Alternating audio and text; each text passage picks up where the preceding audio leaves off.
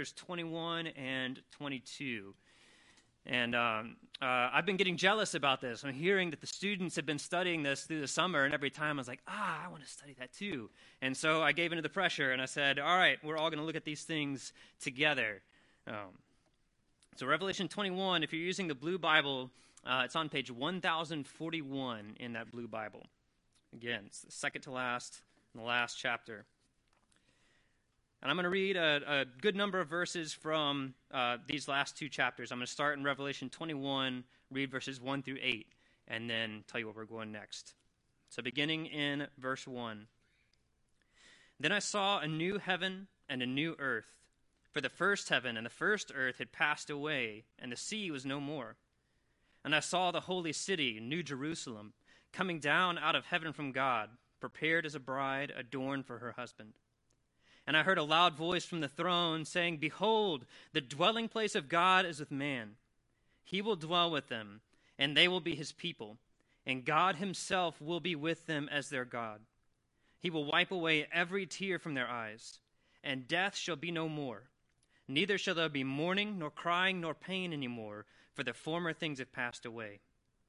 And he who was seated on the throne said, "Behold, I am making all things new." Also he said, "Write this down, for these words are trustworthy and true." And he said to me, "It is done. I am the Alpha and the Omega, the beginning and the end. To the thirsty I will give from the spring of the water of life without payment. The one who conquers will have this heritage, and I will be his God, and he will be my son.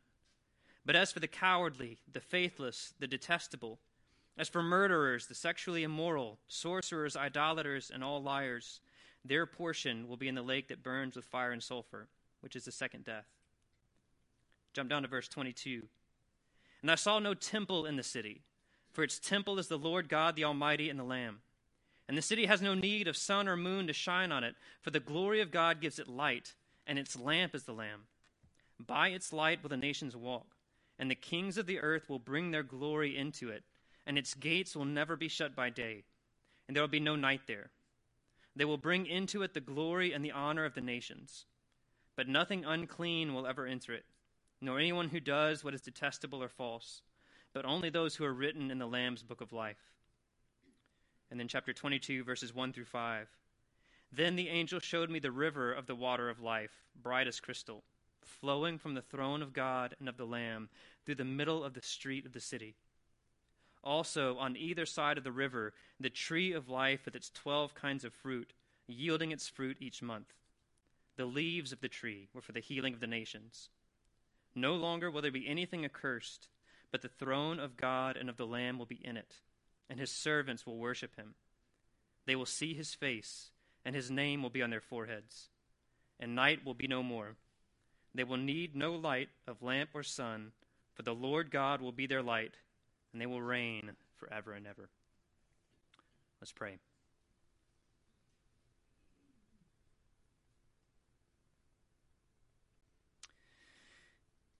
Dear God, the truths in this text, what we see here of Act five, of the great five-act play of the entire universe that you have been writing and orchestrating throughout time, We we see glimpses of things that we do not fully understand.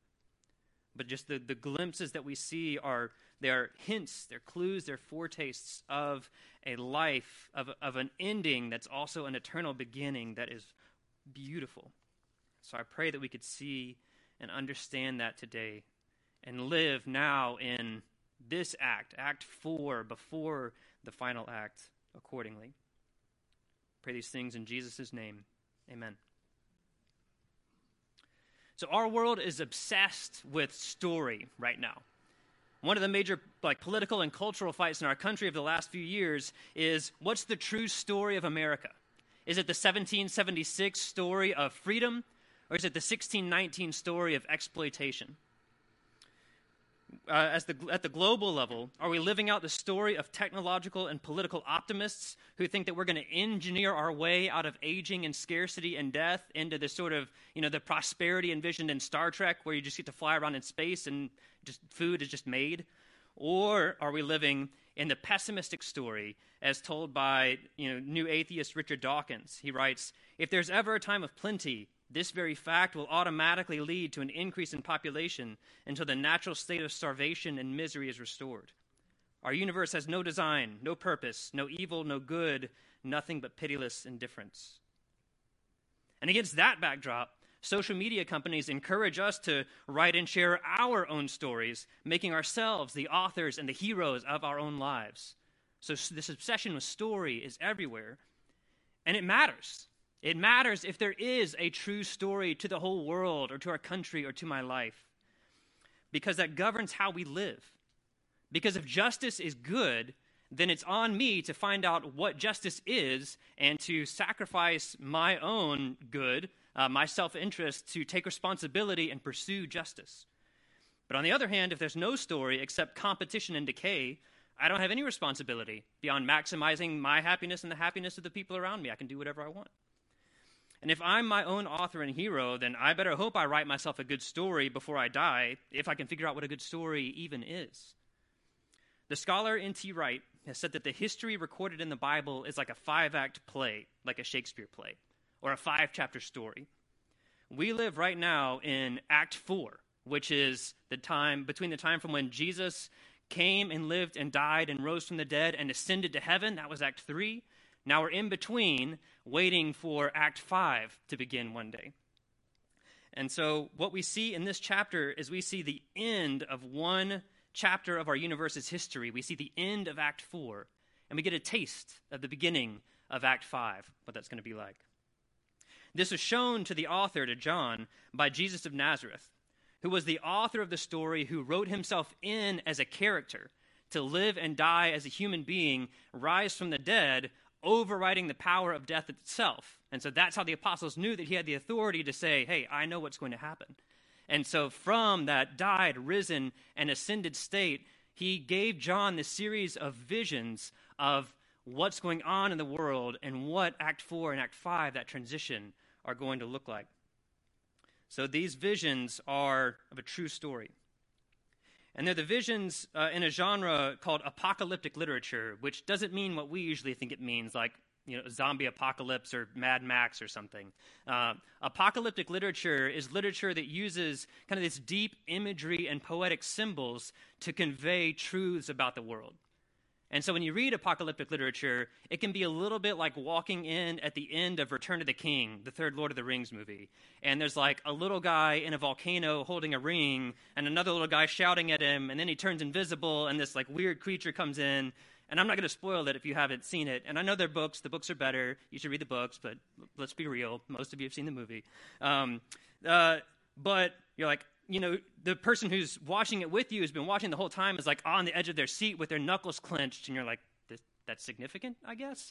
Um, so that's what apocalyptic literature is like. It's these deep symbols that if you don't know it, what they mean, like, I don't know. But when you do get a sense of what they mean, it unlocks everything. And so that's what we're going to look at some of today. So in these dreamlike, dreamlike symbolic ways, we see God tell us the end of the story we know. So the end of Act four. And we get a taste of Act five. It's the story written by the God who started the whole thing and who entered the story as a character to put right what we were writing wrong. And we're going to look at three themes of the story, which highlight ways the story should define ours. So the first theme is the perfection of the creation. So in Revelation twenty-one, verse one, we read, "Then I saw a new heavens and a new earth, for the first heaven and the first earth had passed away, and the sea was no more." So the sea is one of those dreamlike symbols here. Earlier in the book, it symbolizes a source of evil, but the actual sea, the oceans, were made by God. So there's a new heavens and a new earth, and there's no source of evil. That's what's being conveyed here. And this is significant because Christianity teaches that the world we live in now is kind of like a body that's being ravaged by a disease.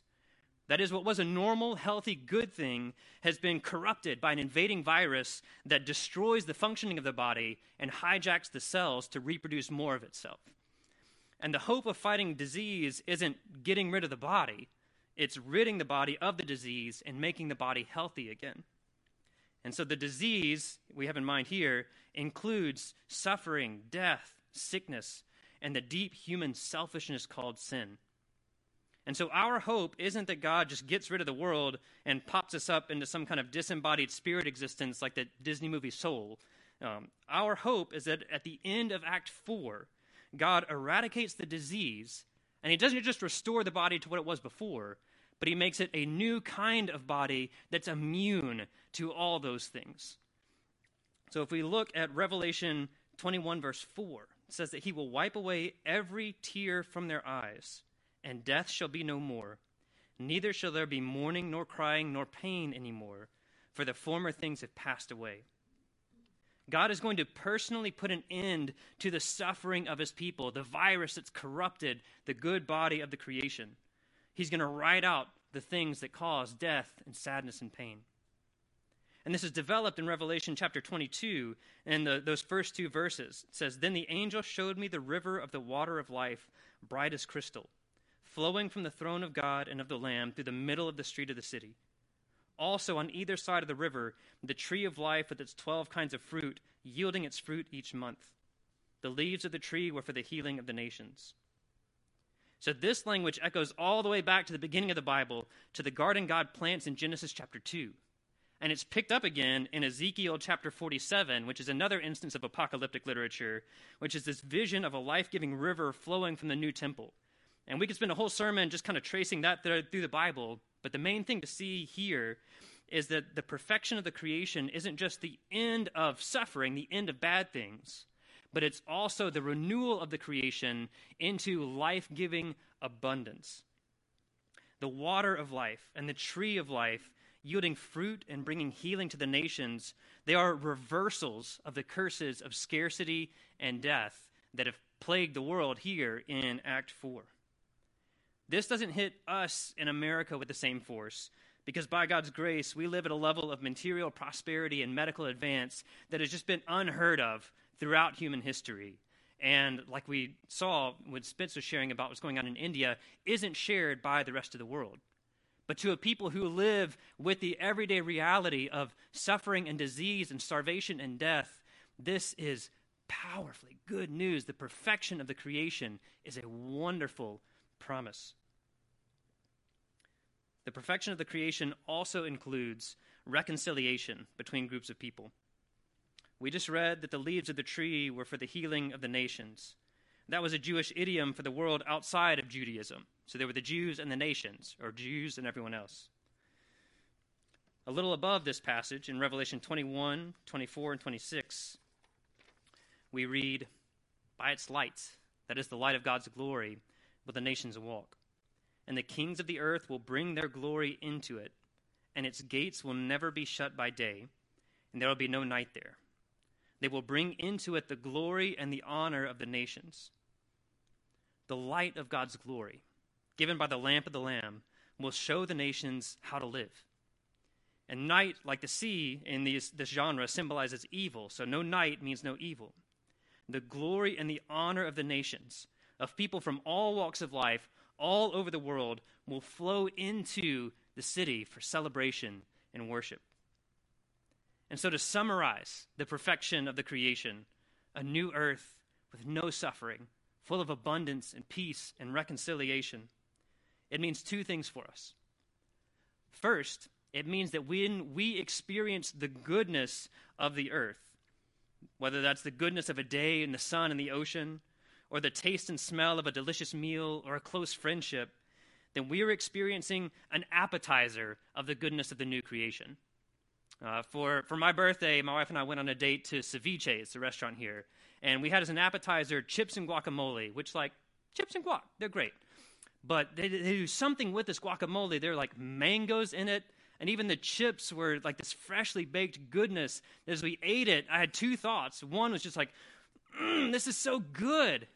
And then the second was like, if this is the appetizer, like if this is what they do with chips and guacamole, what's coming next? And so the goodness of the earth, we can enjoy it here. It's, mmm, it's good.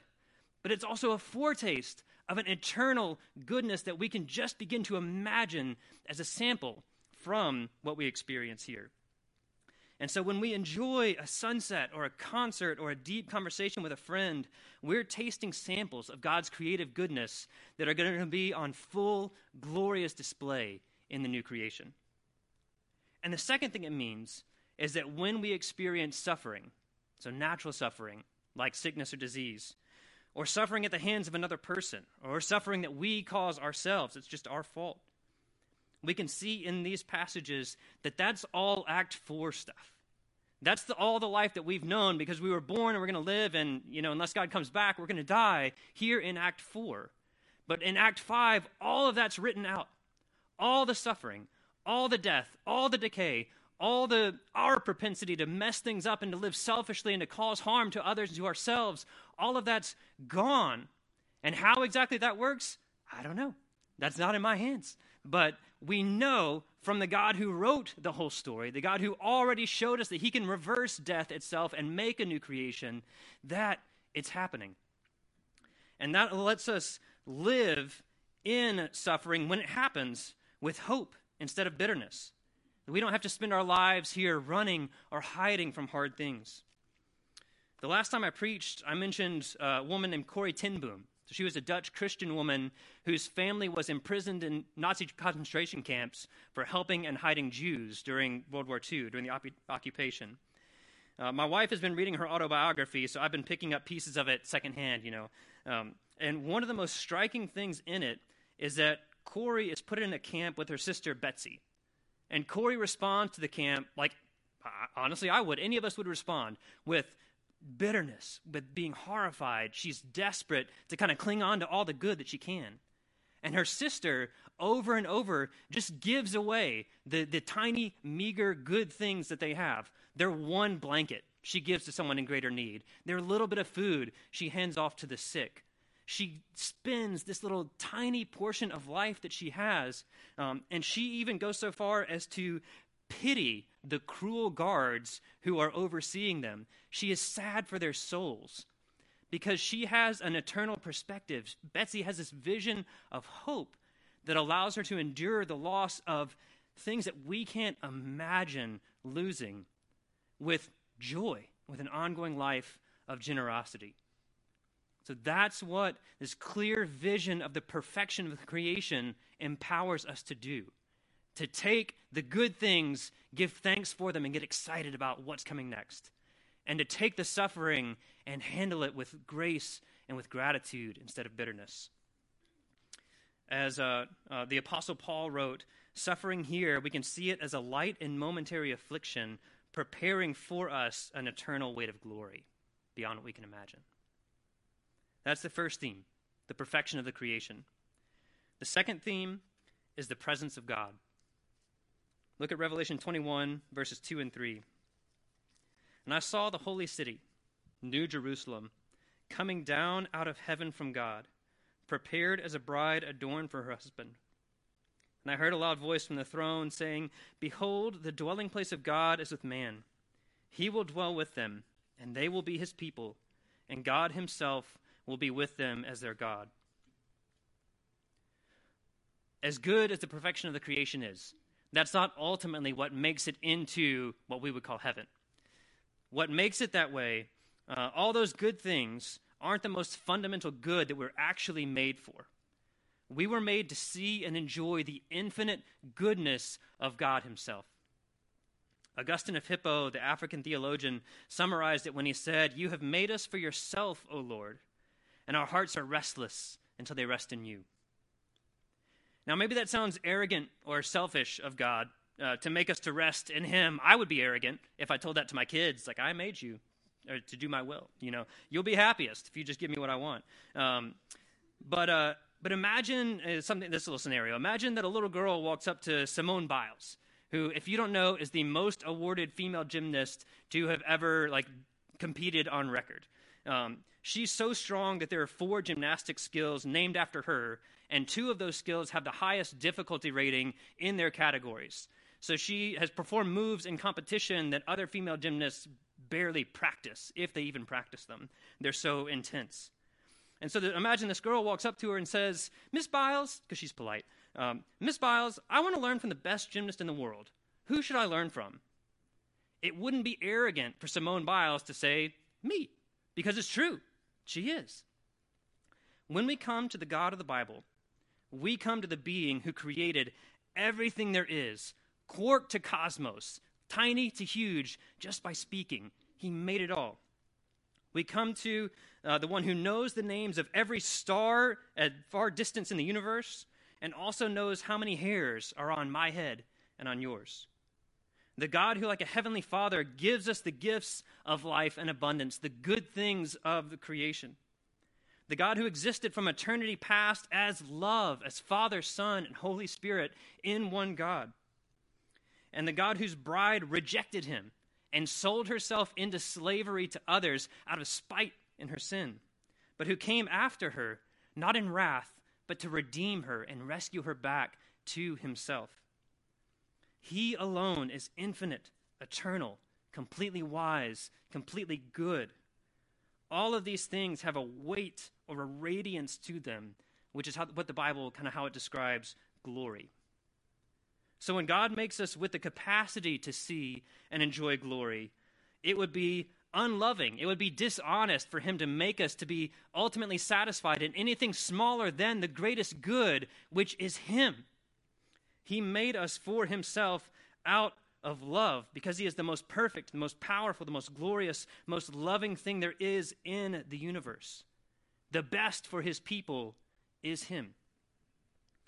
You and I were made with the longing to see the greatness of God face to face, to be with him with the intimacy and permanence of a great marriage. That's why the passage we just read uses that imagery to describe our union.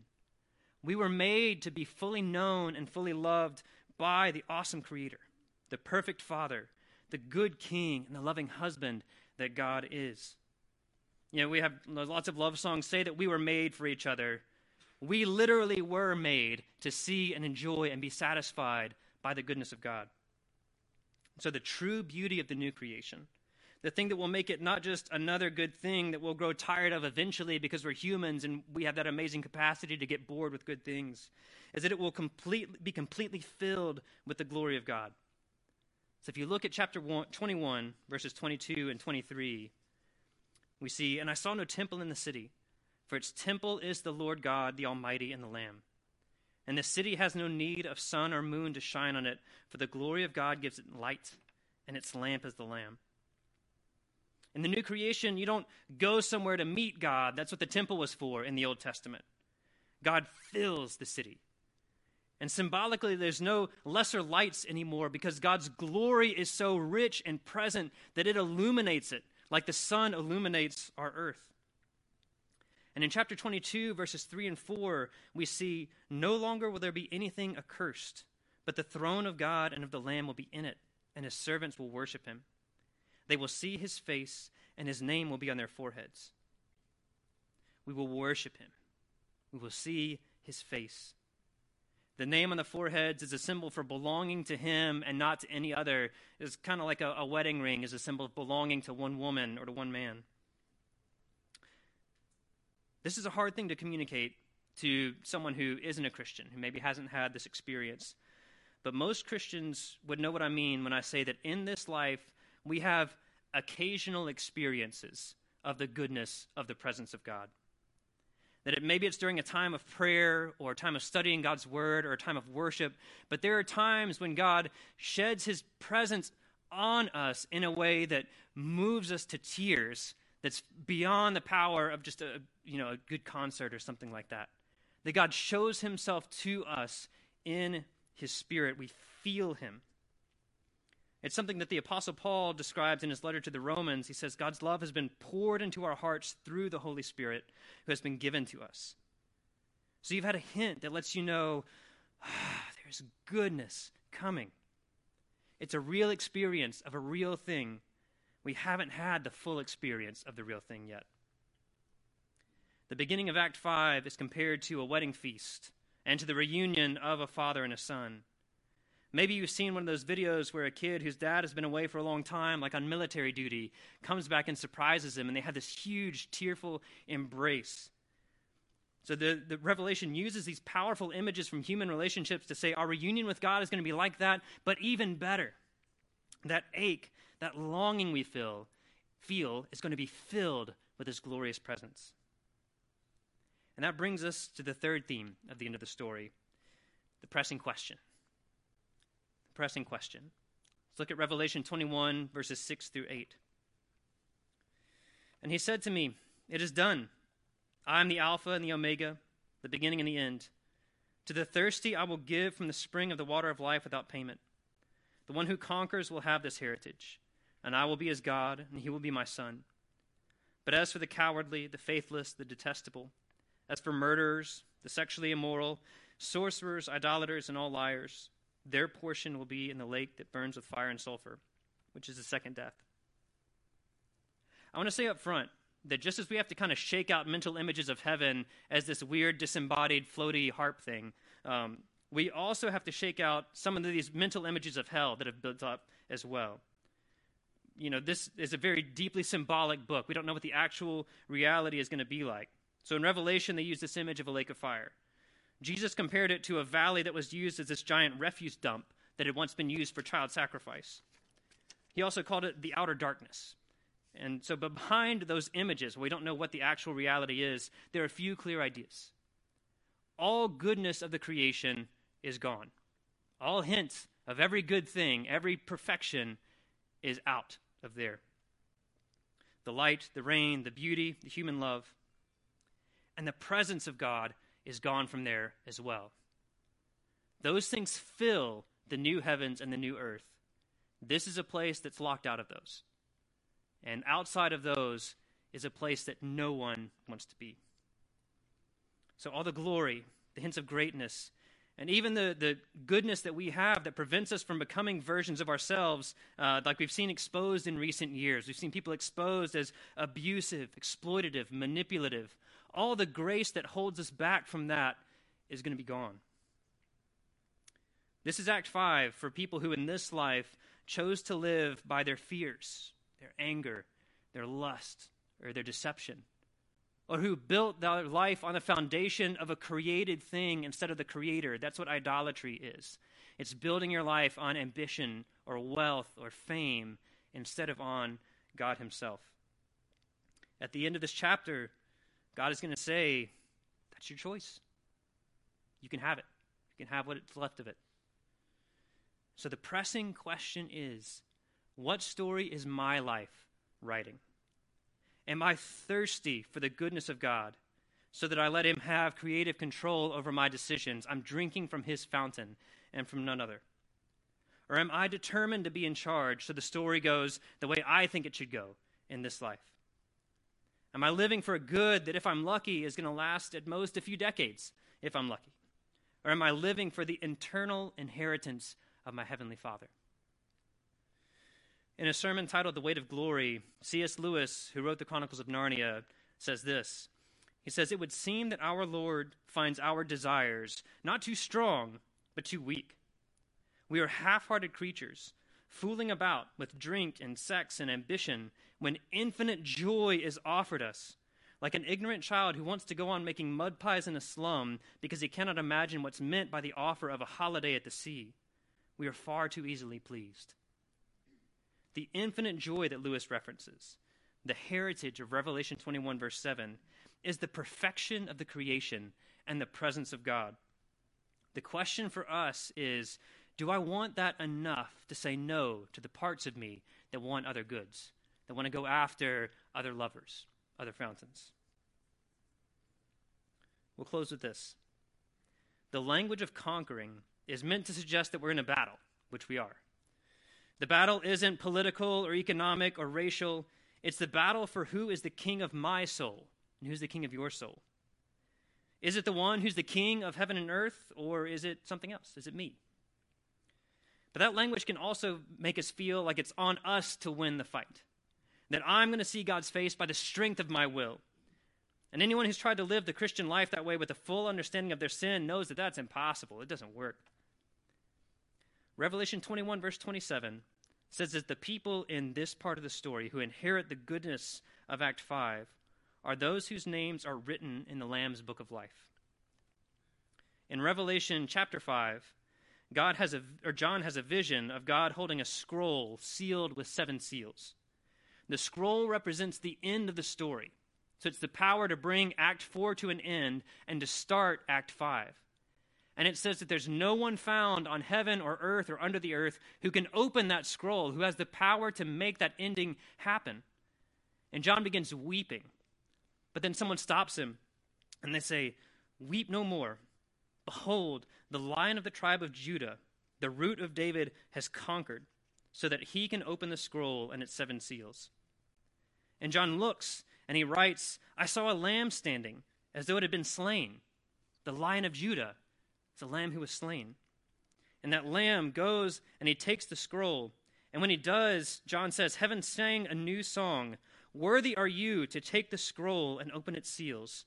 For you were slain, and by your blood you ransomed people from God, from every tribe and language and people and nation. And you have made them a kingdom and priests to our God, and they shall reign on the earth. The Lion of Judah conquered, but he did it as a lamb who was slain for the sin of the world. His death ransomed. That means it paid the price to liberate those of us who had sold ourselves to another by our sin, who had earned God's wrath by joining ourselves to some other good. And so he paid the cost for that. And he, it's like a husband who gives up everything to win back his bride, to bring us back to him. So when we say that we're reconciled to Christ by faith, we mean that we trust in his power, in his conquering strength, instead of our own. We live because of his victory. So the question isn't resolved by me having the personal strength to conquer my selfishness and to live for Christ. It's resolved by me repenting, by me letting go of everything that I'm inclined to hang on to, and trusting Christ with my life now and for eternity. That's going to change how I live. I'm going to live differently. Some things are going to be in my life that weren't before, and some things are going to be out that were in. But my hope is that my story is part of his story. It's trusting God to lead me through Act four to the perfection of the creation and the eternal presence of God in Act five. Let's pray.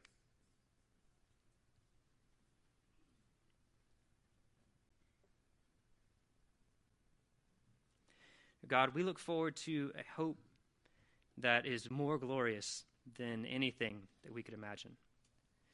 We look forward to a perfected creation. We look forward to your eternal presence, to be with the one that we were made to be with forever, face to face.